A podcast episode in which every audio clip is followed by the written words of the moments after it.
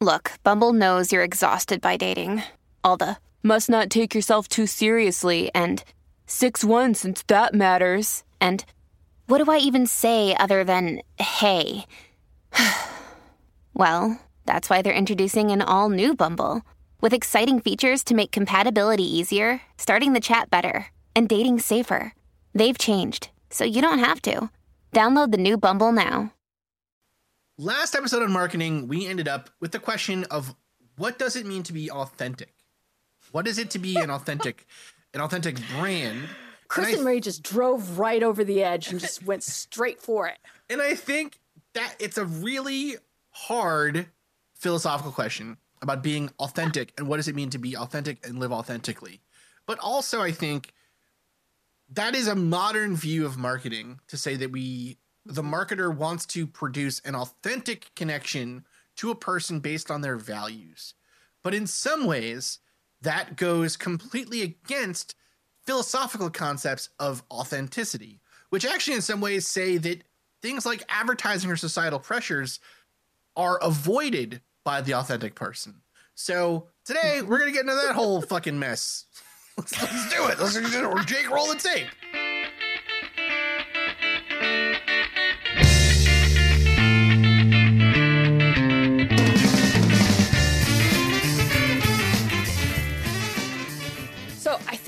That even opens a bigger question, right? Which is can you even ever truly be authentic? Like, can an individual ever be their authentic self?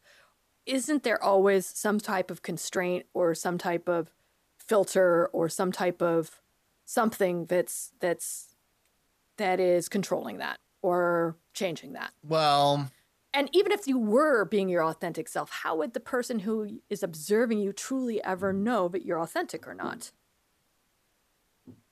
There you go. yeah. Well, that's it. Fuck. Take that, Sartre. Kicked in the Episode nads. over. Take that. So yeah. Kicked in the nads, Sartre Nietzsche. The okay. The But really, seriously. well, okay. And isn't authenticity really just its own marketing? Like, how hard would it be to constantly be authentic? It would be exhausting and it would be impossible. Well, okay. So there's different. There are different. First off, you know, a truly authentic person knows that any Let me tell you about my mother. No, I'm just joking. a, a truly authentic person, based on all these philosophies, would know that um, the authentic person doesn't give a crap what some old dead French guy has to say about being authentic, so it doesn't even matter. True. But okay, but no, but let's let's get into the kind of general conception here. So. Historically, the idea of authenticity meant essentially like know thyself. Right. So kind of this from this concept of like the Oracle of Delphi said that, and you know, it's what Socrates and Plato and then Aristotle would say, and uh, all these other Mm-hmm. Like kind a of good idea. figures. Sound counsel. The and it has a relationship to another idea, which is called kind of acting in bad faith or acting inauthentically. So, acting in a way which is acting in a way which is sort of hiding your true motivations, your true feelings, or, or other things. Mhm. An idea about it. It's really a very challenging question because a lot of philosophers will come out and say so for example this was the main this was one of the main things the existentialists were interested in and now existential philosophy is its whole own subset of and this whole own crazy history and everything else and none of them liked being called existentialists really but so the people who we often kind of lump into the idea of existentialism are you know soren kierkegaard uh, jean-paul sartre uh, nietzsche of course uh, heidegger um, Adorno and, and Horkheimer to some extent, but like not really, but kind of sort of they had things to say about they had things to say about existentialism, but kind of not necessarily so much um, in the way that we think of it. But so there are a lot of there are a lot of these sort of ideas that come about this, and a lot of existentialism sort of develops as an offshoot, or not only an offshoot, but it really affects it really affects Marxist thought and sort of the Frankfurt School style of philosophy that comes from Hegel or kind of grows out of Hegelian philosophy. All of that means completely fucking nothing to anyone who hasn't done a philosophy deep dive or whatever. But essentially, the idea is this all of this stems from this idea that your time and attention is commoditized by the world around you. Mhm. So when you are talking to people or when you're giving people things, you are you are spending your time and we all have a limited amount of time on this earth. And so the idea is if I am if I am living my life in a way that does not accord with what I enjoy, with what I value, with what I find is important, that is not fulfilling, then I am wasting all of my time. I'm wasting the gift of life that was given to me. Mm-hmm. And so some philosophers will come along and say, well, life isn't necessarily a gift, right? Life is a lot of suffering. So maybe, you know, things all suck, right? And and those people you don't invite to your parties. other other philosophers would come along and say that well, you should try to maximize your happiness and pleasure. Like kind of the hedonistic viewpoint. Yeah. Yeah. But the existentialists kind of come along and say, well, you should only do those things if you if you think they're valuable. If you think they're important. But Mhm. what you think is important is so is the most important thing. That's really what you need to understand.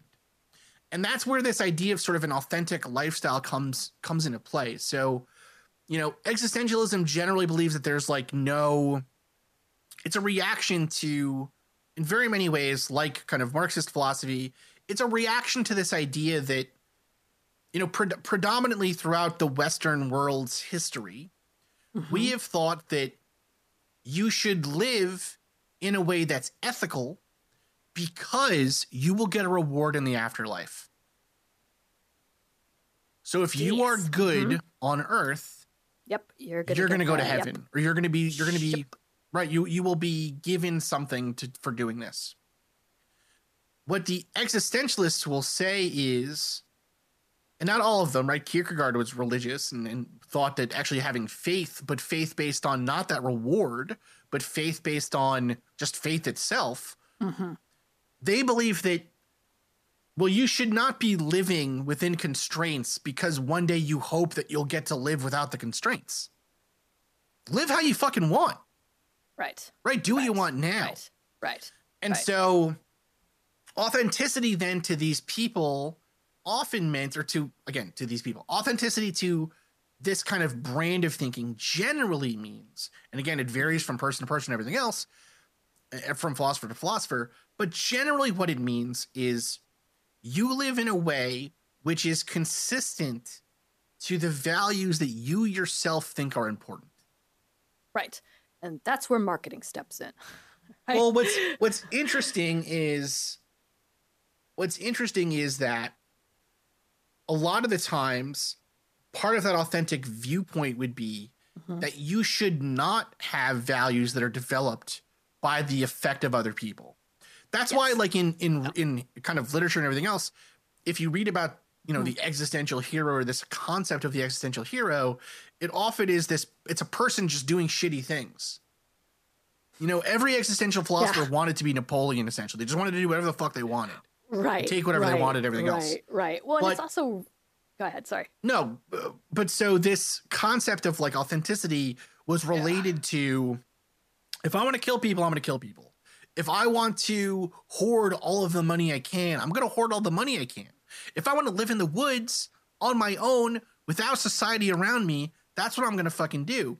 It, Right. None of it, there's no moral imperative to any of it. It doesn't matter what you do. But Right. So long as you're doing it for the reasons that you yourself think are important, then it's fine.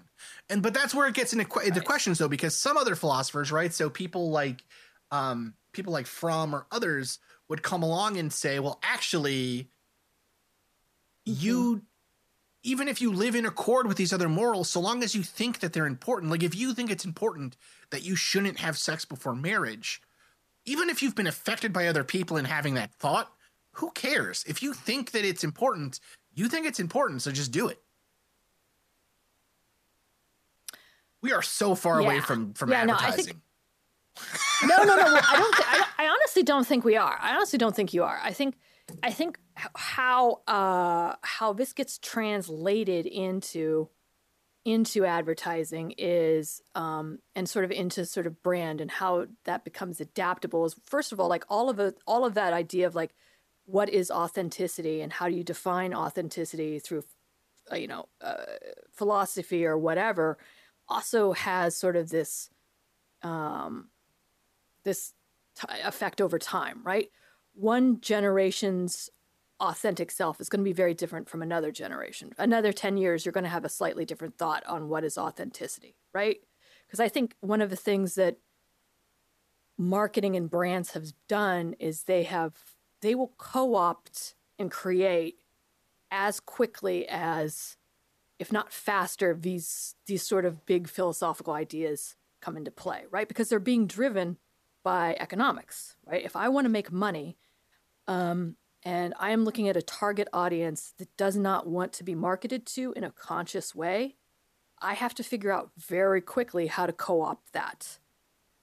And I think that the authentic self is like one of the tools that they came up with to be able to do that in a more succinct fashion. I think it's harder because then you have to say, okay, well, it's almost like the non brand brand, right? It's like I cannot um, I cannot prescribe a intent to this product, right? It has to I, I have to end up listening to people around to see what they are saying or see what they are feeling or see what they feel is important and use that to market, right? Before it was more like a forward prescription, like I can get you to feel this way about Coca Cola through a Christmas ad, right? That's forward. Now it's almost like this reactive thing. Like I have to go find these little nuggets, these little bits of truth that I would consider authentic out there in the market and then use that because then you are doing my marketing for me. You've created the brand already. I just have to latch onto it. And I think my favorite example of this is the idea of the teenager. Even though it happened in the 1940s, it's sort of the most early um, I think what is the most early clear examples of this idea of the authentic self. And so, you know, I, when I when I before I learned about it, you know, I, I assumed one that the the idea of the teenager was, um, you know, just uh, kind of ever present, right? Like you go through this, you know, rebel without a cause kind of thing. There's the the teenage rebellion. There's the you know, there's always all these good stories about coming of age um, and the teenager, uh, you know, or this this this young person, like you said, like um, like kind of like a, a the hero's journey, right? I mean, it fits in this really great archetype. You're you're challenging everything that you knew um, as you learn new things, and you're forging a path for yourself that's different from your family and different mm-hmm. from your parents, right? And so there's this this idea, this teenage rebellion, right? And there's a teenager, but um, what I learned is the teenager was a marketing ploy that basically happened in the 1940s. And marketing, uh, I can't remember the guy's name off the top of my head, but was basically like, hey, you know, we're going to sell more to, we've got all these things that we think kids want to buy.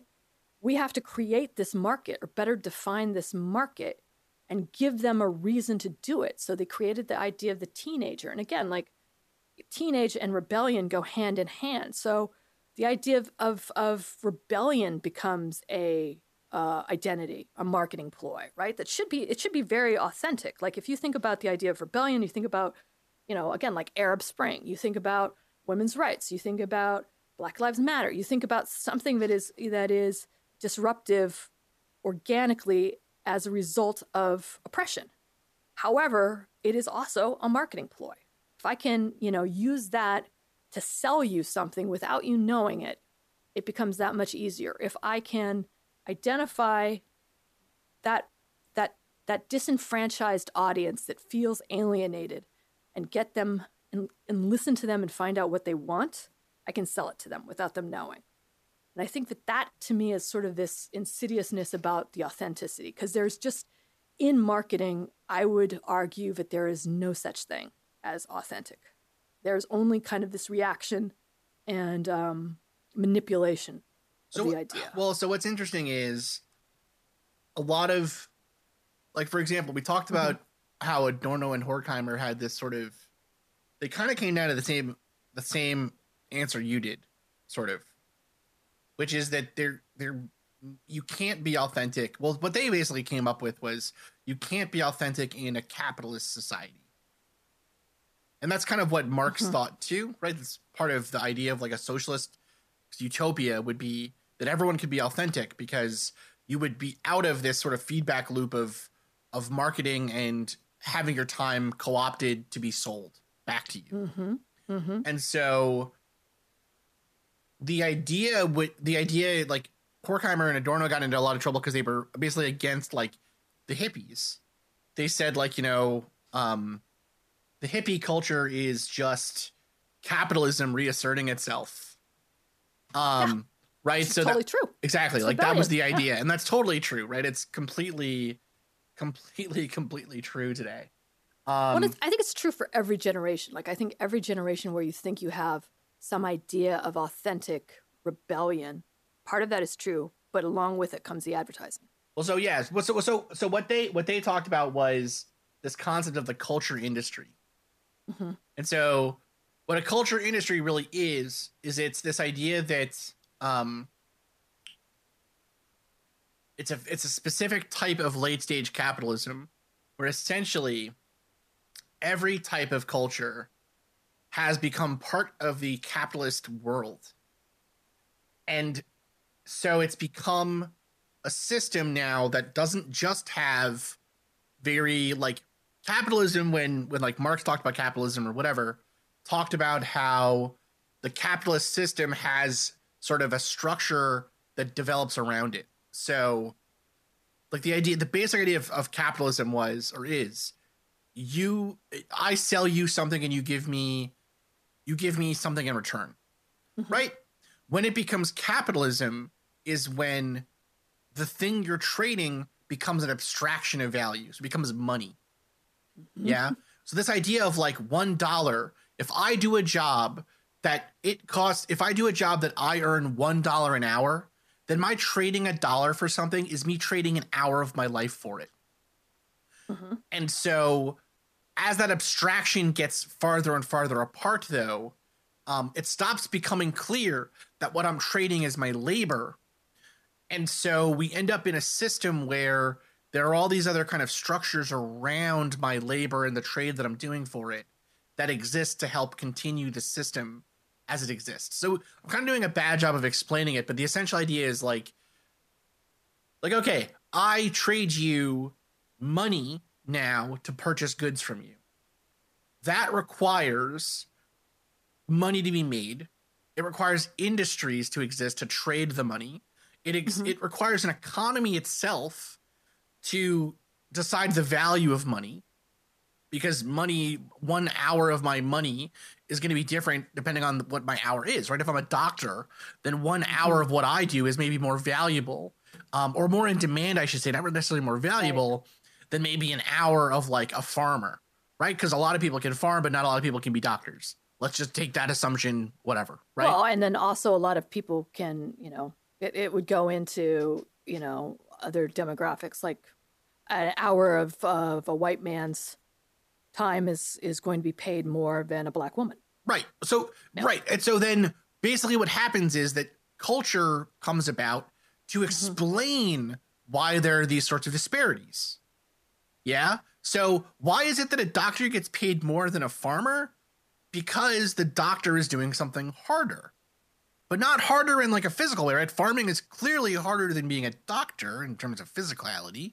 But so we start we start to not value physicality as much as maybe mental labor or skill, right? Like dexterity becomes more important than skill. Or, like Marie said, whiteness in itself becomes more valuable, viewed as more valuable. So things like, you know, um, white fashion or white music or white literature or whatever becomes more valued than other types of those, uh, you know, commodities. So Or they co-opt the other cultures and make it and white. turn it white, right? So, anyways, it's this whole this whole big crazy kind of thing, whatever. Just trying to explain the thinking here, but to, to behind this, you might not agree with it, but this is sort of how this hmm. thinking developed over time. What Adorno and Horkheimer said was that besides those economic systems existing, what eventually capitalism does is it creates cultural systems that also help to kind of prop up the system of you know imbalance that exists where some people are getting money for doing nothing right literally you're just getting money mm-hmm. for having money mm-hmm. and mm-hmm. other people are are getting money for working that's a big imbalance there if you think about money as your time right yeah but chris just to jump in i have a question i mean yes i i would think about marketing and brand with capitalism, but I mean, really with communism, brand is pretty it's pretty important too. Right? I mean, even though it doesn't necessarily affect the outward econ- uh, you know, the economic model, it's still hugely prevalent. Well, it's that's that's the whole right? that's the whole like even the even the idea of like communism or socialism itself mm-hmm. is just a brand.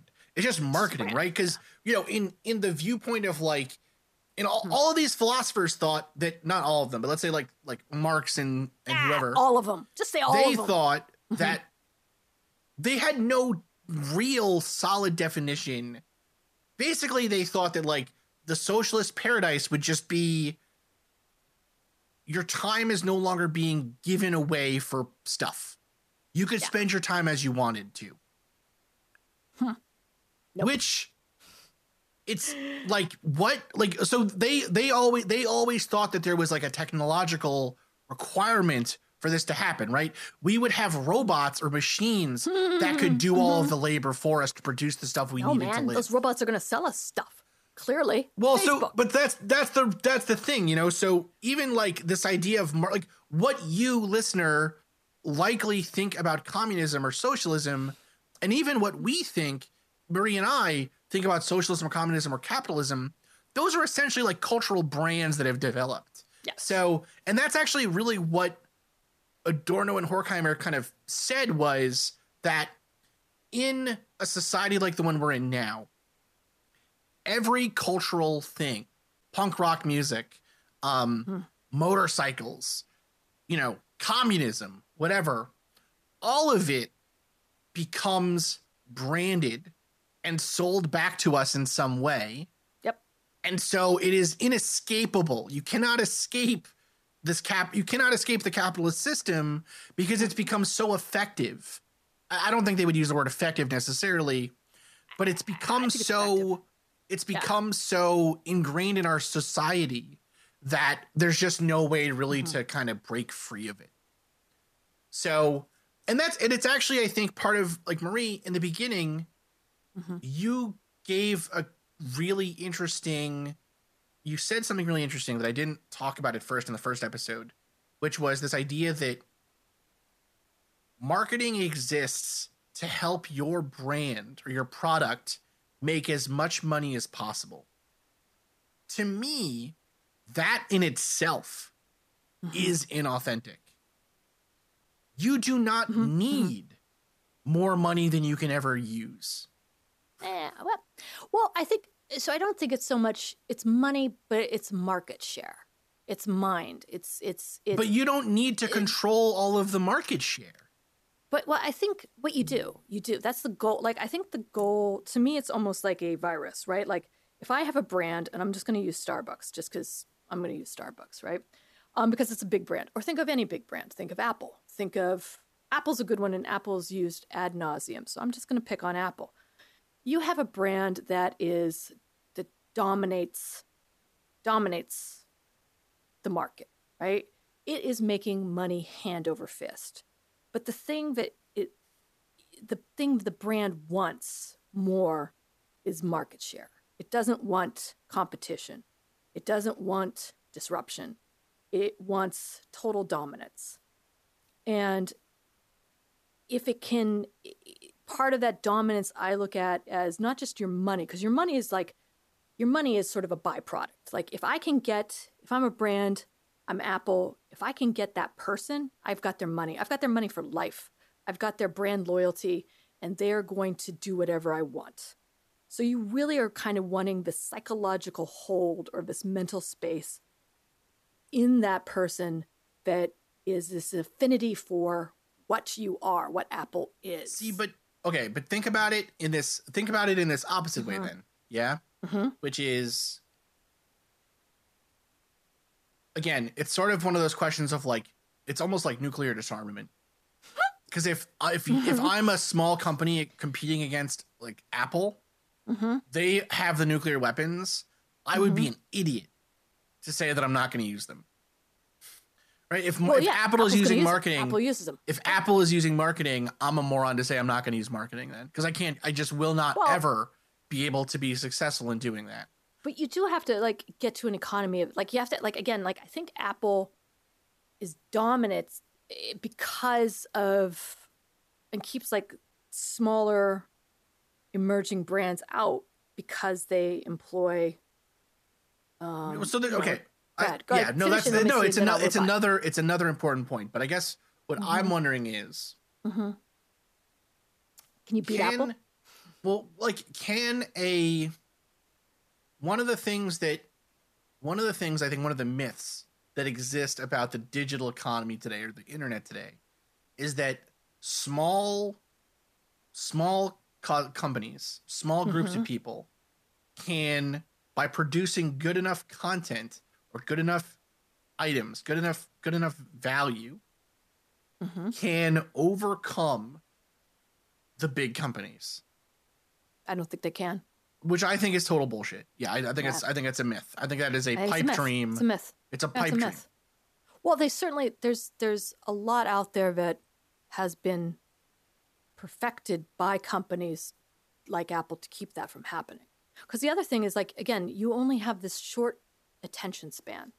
So how am I as a small company going to disrupt something that is imbe- as embedded as Apple to get that attention span? Yeah, and that's And I and- just don't think you like if you do it, if it happens, it can be like um like that gun example that we used for the gun coffee example that we used in our fir- the, in the first episode of the series. Like, you know, it can have inconsequential effects that you didn't see happening. right. Like it's it, it going to ruin you. exactly You like know? it can happen. It can totally happen, but then it becomes something that you didn't expect to begin with. right. You know?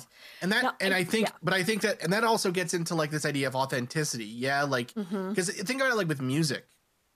Well, i Mm-hmm. think one of the most interesting examples of this is with music where a band is considered authentic until they become successful. And then they are sellouts. You know or, even Mm-hmm. a band was podcasts. always even podcasts that yeah. happens with podcasts too yeah? Like podcasts are considered authentic and like raw and great and whatever until the podcaster or the streamer or whoever starts making money and becoming successful at it. I can hardly wait to sell out. i mean i cannot wait. Give me the money. But it, it becomes it's a very interesting problem. It's a very interesting conundrum because Mhm. people expect you to i think again it's part of this it's a part of an interesting dichotomy there where you know so long as you continue to be authentic to the values that you set out for yourself i don't Mhm. think success has to be a limiting i don't think success has to be kind of like a, a off and on switch for authenticity No, I agree, but I also think you know you brought up music and like the band is really gritty, grind, but and then it's like and then they hit it big and it's it's considered um, cliche. But I mean, a lot of that is sort of a um fabrication as well. One of the examples you know that I was reading about from a series um, from a series from Frontline called Cool Hunting uh, or the Merchants of Cool looked at Limp Bizkit, the band, right? Which I personally hate, but they were hugely successful and they were completely manufactured. Yeah. They were complete. There's no origin story with them that was like um, that they had a gritty, you know, garage no it's, it's the anti the anti boy band the anti boy band, right? So they are, and, and every boy band has had, had that sort of, but they were the anti boy band, and they were a carefully marketed strategy, like just like the Sex Pistols. One of the the the, the leaders, you know, the when you think about punk rock, one of the top five things, top three, not top one for music is Sex Pistols. They were completely manufactured. yeah All of that was manufactured. All buy of that was buy manufactured. it, ad- buy an advertising fucking genius who owned a sex Yes. shop.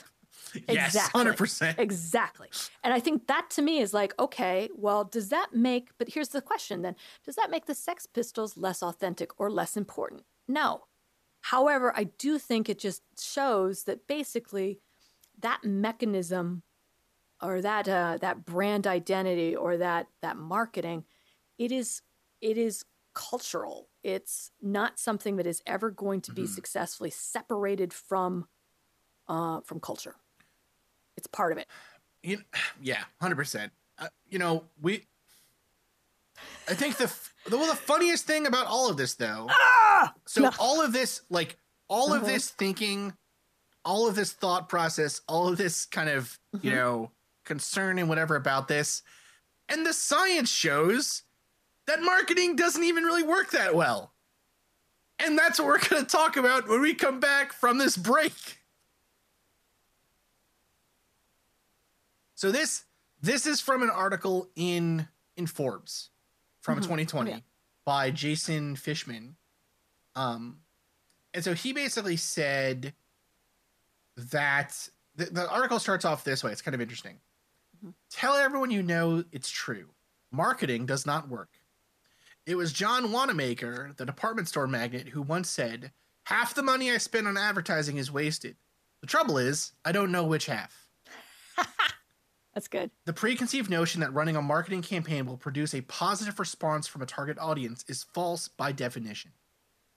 To begin, if you consider that the average click through rate of a digital ad, a consistent delivery method, is 1%, and a successful conversion rate is about 2% in many circumstances, the majority of any demographic does not perform. This 0.02% effectiveness level, or 1 in 5,000 person closing rate, would be looked at as virtually non existent in any other conversation. Think about it. Would you buy anything or employ anyone that only worked 0.02% of the time? The best marketing campaigns are only working at a microscopic level, if any. That to me is super interesting. Yes.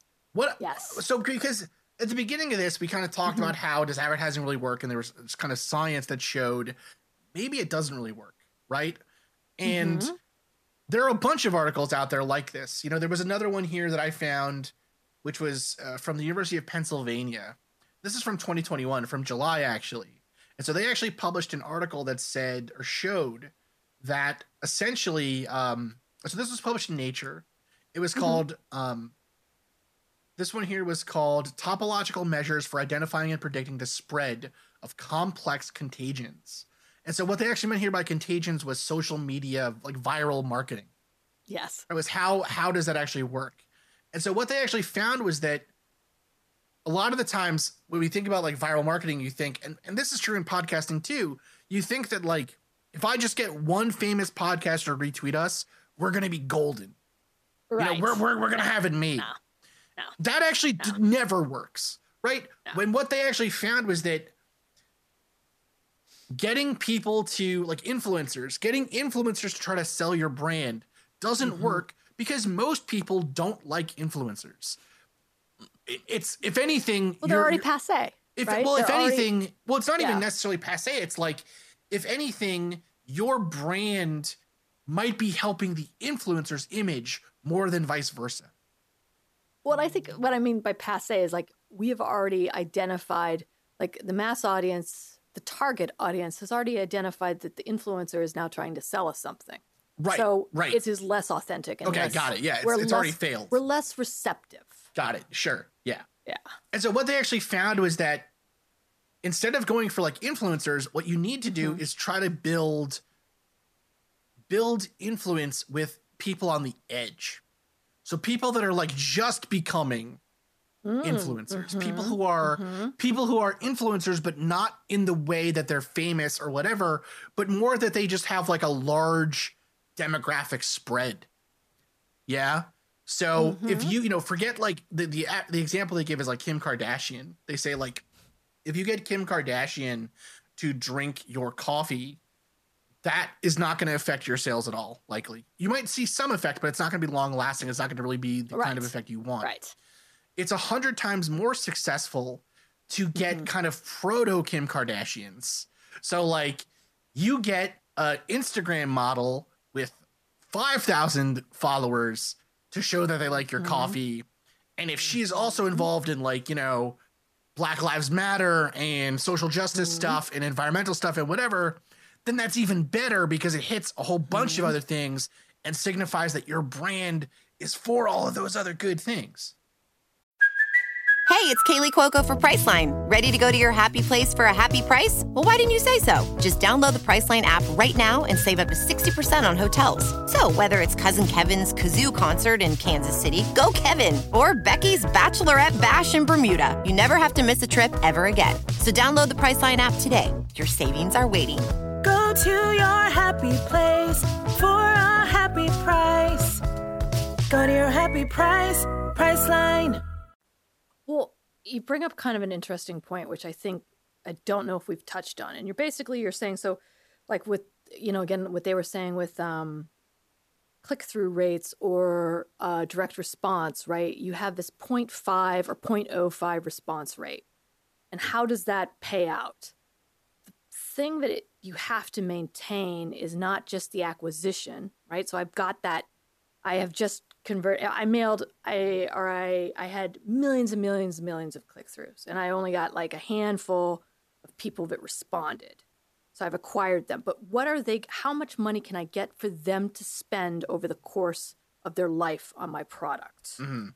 Which is the long time conversion, right? Which is really what you're trying to do with a brand. My brand isn't something that you can just dip in and out of, right? Like you were saying with Subaru your, your early example last episode with Subaru, like you buy Subaru because it's quality, but Subaru is also marketing quality to you. So there's this sort of loop, right? So how, how I can't just I, I got to get you to buy one, I got to get you to buy your next one, and then I got to get your kids to want to buy it, right? So it's sort of the longevity of that life, and the dedication to that brand is what makes that 0.05 um, worth it, right? That's the revenue.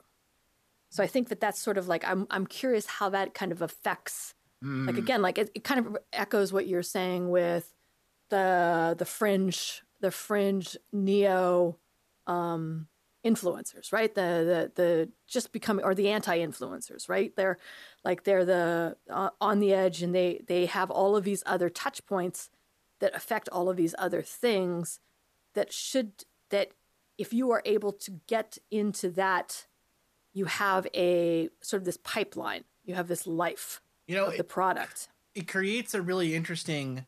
Your point there is super interesting because it, like you're saying, it's not necessarily the individual conversions that maybe matter. It's Nope. more the keeping them yeah, like if if every one of those mm-hmm. conversions creates an edge influencer, right right then that is really valuable. Maybe. Right.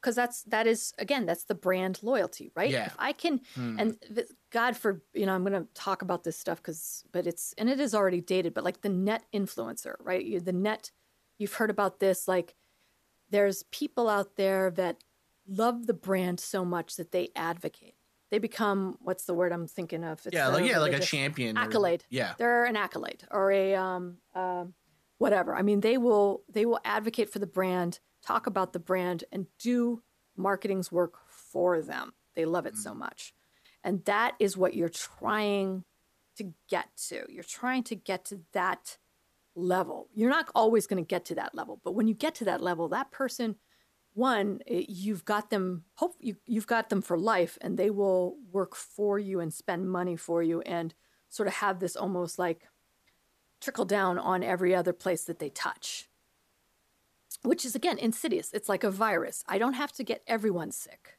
right i don't have to get everyone sick i just have to get a couple people sick and i have to get maybe out of those couple people i have to get like two people very sick God.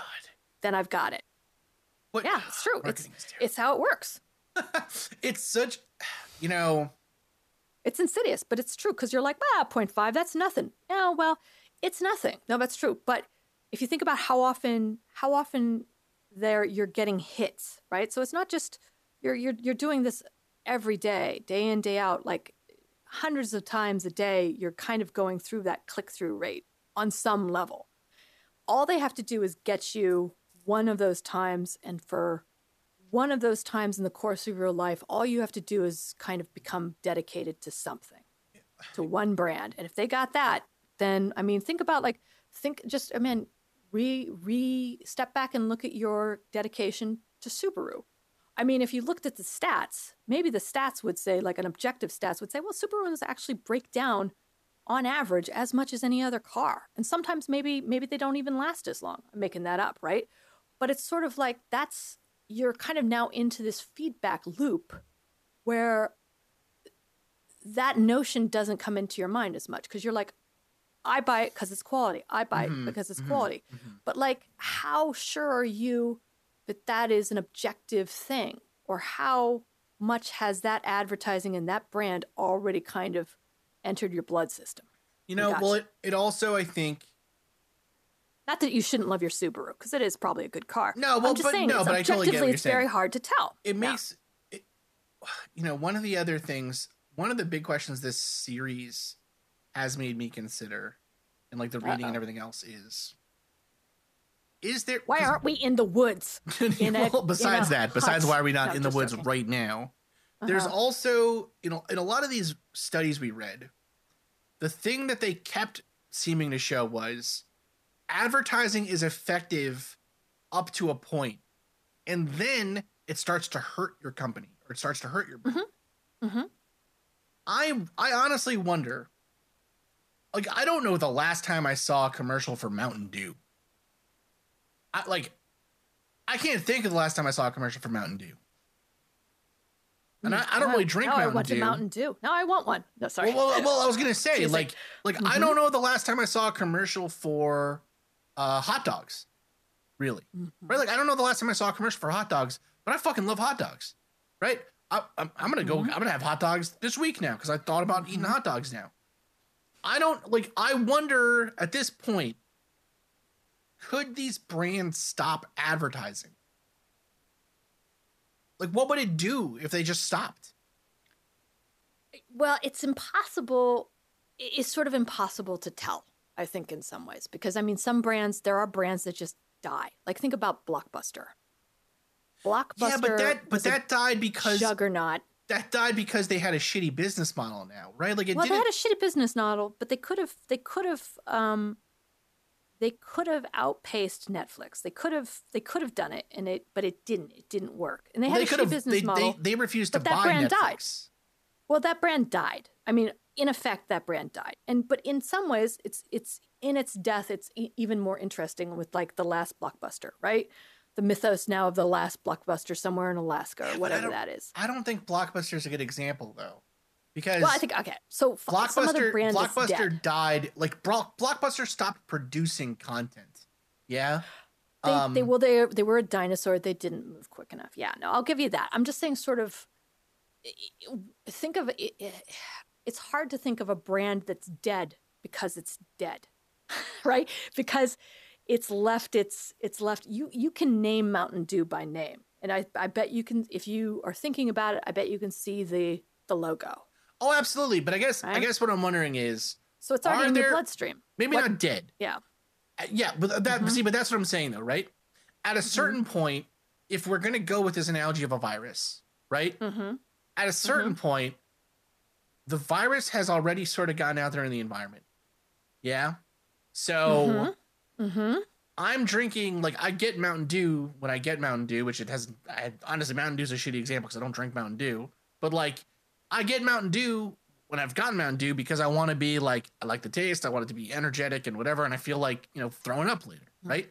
But um, like Coca, I guess Coca Cola maybe is a better example. Yeah, I Mhm.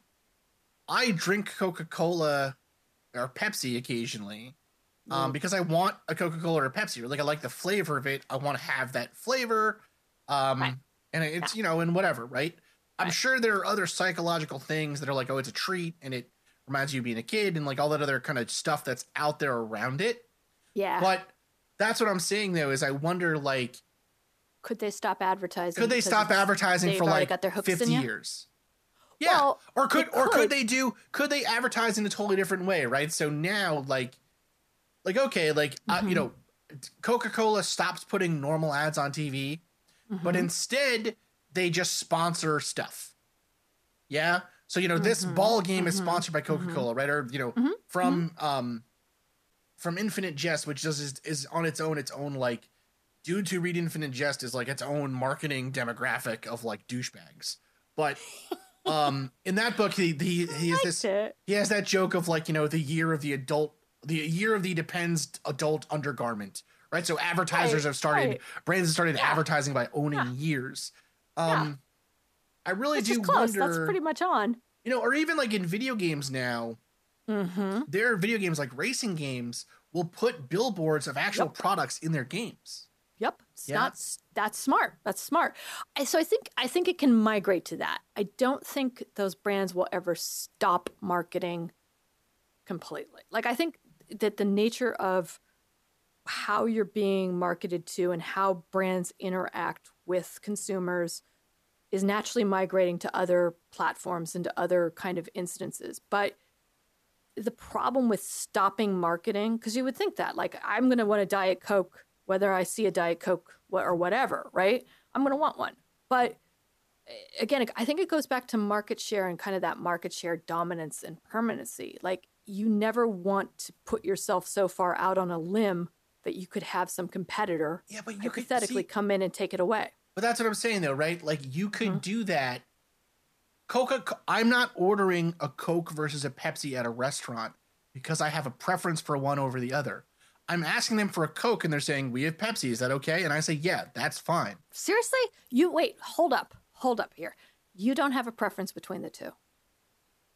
For real. I mean, I okay, I have a preference for the flavor of one versus the other, but what I'm saying is that if Hmm. I- I'm getting what is Mm-hmm. available to me, right? If my supermarket stopped having Pepsi and only only had Coke, I'd buy Coke probably. Do you know what I'm saying? Like, Yeah. that's that's what I'm saying. It seems That's a to weird me, example because Pepsi's disgusting. It's okay. it seems to me more. Sorry. It seems to me more that mm-hmm. what matters is brand to brand marketing and and business stuff today than it is to mm-hmm. advertise to people. Like I always get really, I always wonder. They do those commercials for like medicine on TV, mm-hmm. and I'm like, who the f- who who is going to their doctor and being like, I want this medicine? Like you go People to the do. doctor. Actually, I do think that that's. I think that that's actually kind of effective. But We should that's- see, research that. That's crazy though, because I go to the doctor and I, and if, the, if the doctor is like, well, we have. If the if you go to the doctor and you're like, look, I have eczema, I need a treatment, and the doctor's like, all right, I'll give you this. I don't think you would be like, I can't imagine a world where I would be like, I prefer, I prefer, you know, whatever, Hexagon by from challenge- GlaxoSmithKline, Oh, yeah? right? You You're- would actually you take challenge what is that, yeah. offered to you, right? You take what's offered to you. Well, I mean, but that again, that's almost also, I think, so you're getting into sort of the illusion of choice in some ways with marketing. But like, like, I- don't know. I think that marketing in general is is always based at the consumer. Like it's always based at the individual consumer or the demographic of that consumer.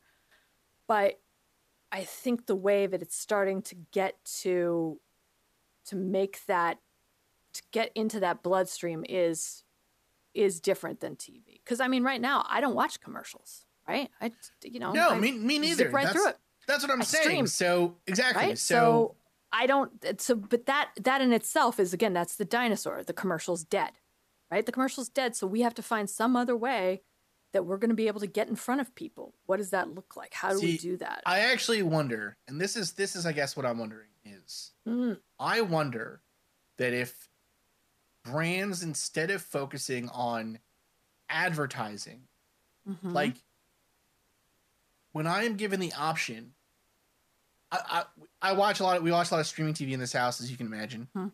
because Mhm. we're like you know Mhm. filthy millennials. Mhm. And when I go to watch a show, and it says you can watch this ad free if you just watch one ad from whoever, Mhm.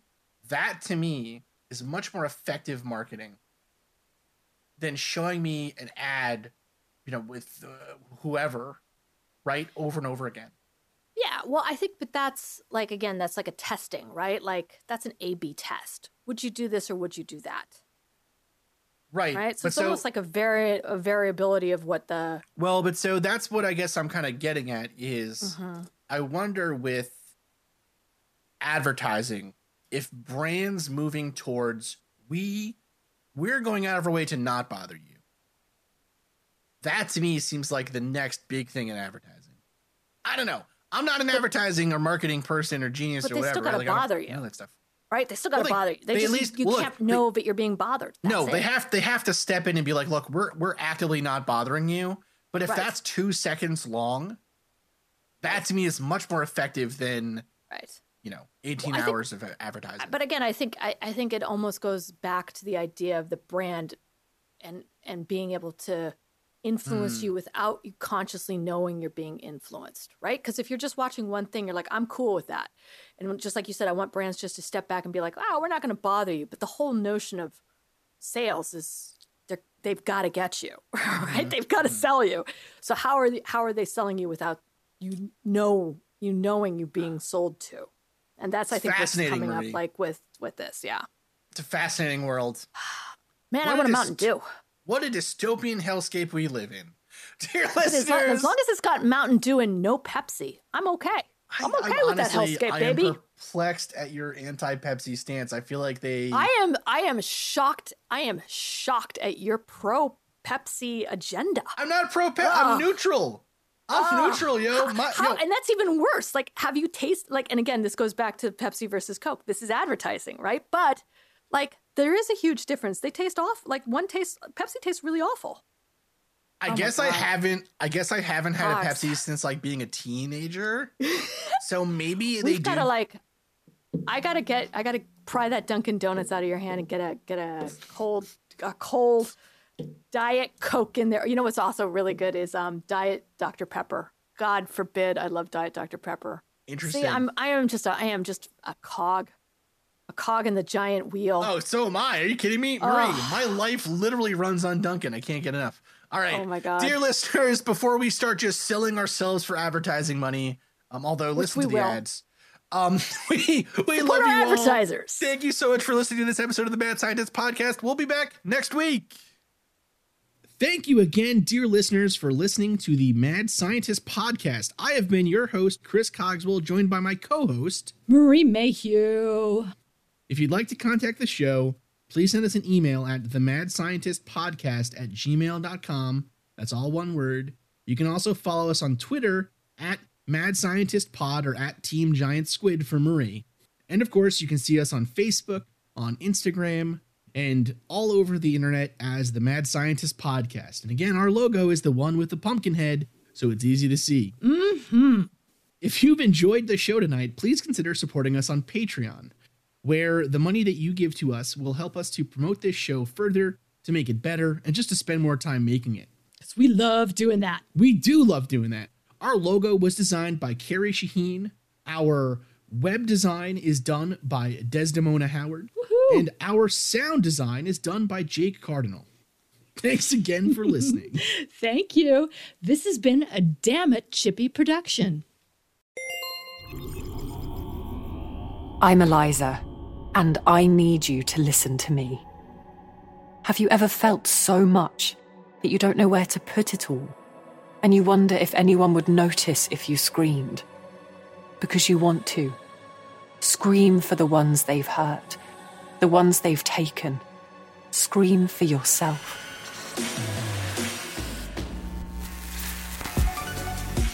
These are my words, my story from my perspective because I know you'll hear other versions. Because I want you to have a chance to believe mine, or at least hear it. If you're getting this, it's already over. But if one of you listens, really listens, it won't be for nothing.